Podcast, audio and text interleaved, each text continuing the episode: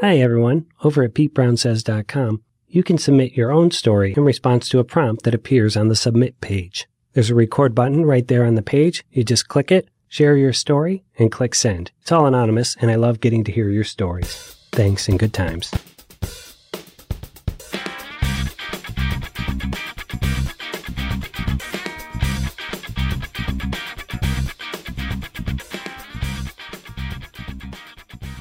A quick preview of Season 2, plus a few more thoughts on memory.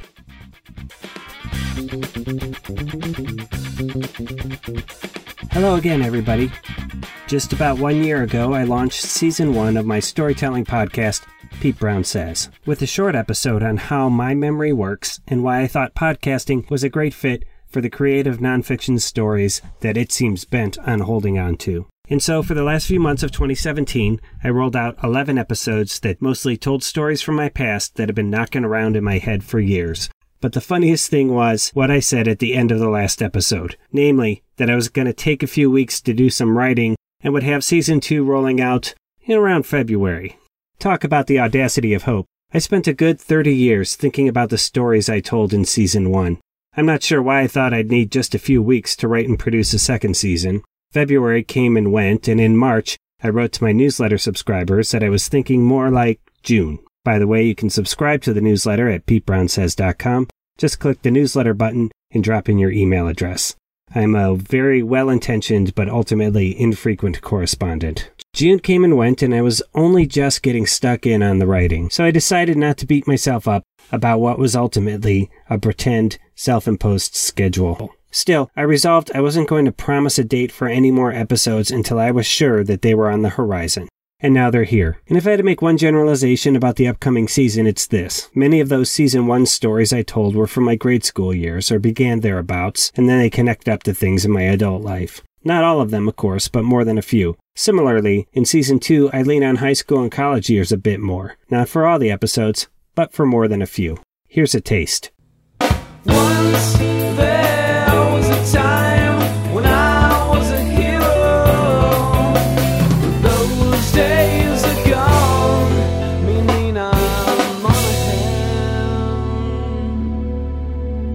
Check, check, check. All right, season two. Still, this was only my third class with this group, and I didn't really feel like I was in a place with any of them where I could give them the finger. But my wife of 23 years, that was another story. We've got a new leader. The Lavenders get it done. The Trospers make a mistake. The last time through the on any racetrack is that you just have to relentlessly bind yourself to tragedy. It's like Alvy Singer. Fucking great. Stop, Dad. Hiking down to the Giants Causeway, and it is windy. Stop it. So the doc's looking over my blood pressure readings on my phone. Plenty are in the green, and maybe a few times a month I'll dart up into the yellow cautionary zone. But then there's that one red reading, the 155 over 90. His eyes bug out a bit when he sees it, and he asks, What happened there? Teenagers, I said. The zombie shuffle two by two, hurrah! Hurrah! The zombie shuffle two by two, the Boston Keep Working, marching on. If you find yourself using what the what ever in any context, just please just stop it. And you said, mm, okay, that's great, because I want you to know if that dog was my dog, I would name it Divorce. you can actually tell how people are feeling based on how they snap you because if someone just sends like a little bit of the corner of their face like they're probably more angry or irritable We will obey! I mean, would I have had sex in an elevator? You know, I was 19. I, I probably would have had sex on an escalator if that was an option.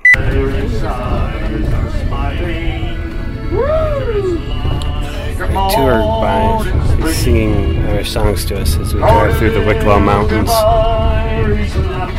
We were standing there, and he swung his his hips over to one side, which was his signal for getting ready to poop. And he lifted his tail, and he pooped a humongous poop in the sanctuary.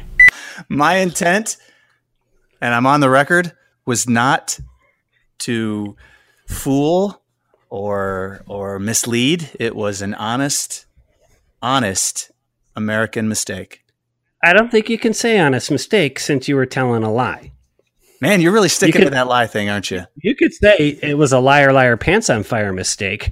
Before Twitter, if you wanted to sound off on an important topic, you drank three beers in quick succession and you pointed at your friends and started sentences with the phrase, You don't know me. That by his own count, he's seen a million faces and in fact has rocked them all. Note there, he says all of them.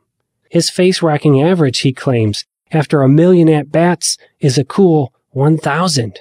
Not a single person among this million people that he has seen has failed to have their faces rocked. It's unbelievable. Stop it! What is up, folks? what are you doing? What? hey! Don't stop me, you asshole! Oh my god! Easy, easy. All right, we're back at the unsanctioned dirt races. Crowd's now four or five people thick. It is dusty out there. Describe what we're seeing now. Darkness is falling. The dust is obscuring almost everything, so you see just a line of headlights coming towards you. And then as they pass you, you can see the riders. Ooh, bad. The guy just took a bad spill into the garbage can. He's not even picking up the garbage. Stop for a second? I didn't ask you what surprised you about your life yet. Oh, You just started answering your own question from my interview. Oh. What surprises you about your life? I can't seem to follow directions. I'm anticipating at least a 10 episode run for season 2, with a bonus episode a distinct possibility if this season goes as well as season 1 did. I'm in the middle of production right now, so I'm reasonably confident we'll be off and running in early 2019, with a new episode every other week, and possibly some mini episodes in between. After which, if we're all still getting a bang out of it, I'll start working on some more. Look for the first episode of season 2 on January 3rd, 2019. And if you haven't done so, head to PeteBrownSays.com where you can sign up for the newsletter. You can click submit and respond to a prompt, and maybe your story will be on a future show. And you can check out all the episodes in season 1. I'm happy to say when I concluded season 1 at the end of 2017, over the past year, the download numbers just continued to increase, and I ended up actually doubling my download totals without doing any additional promotion. That's all word of mouth. People like you who like the show, telling a friend about it, or saying something nice on social media, or leaving a review on iTunes. All right, until January 3rd, I'm Pete Brown. Good times, everybody. Good times.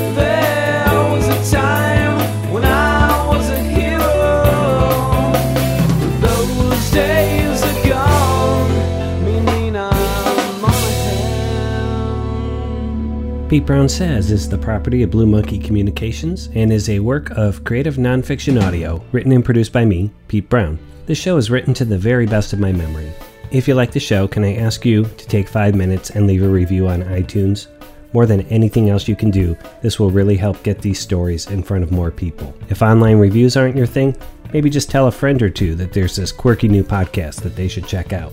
Finally, you can follow the show on Facebook at facebook.com backslash Pete Brown Says, on Instagram and Twitter at Pete Brown Says, and also over on Medium at medium.com slash Pete Brown Says.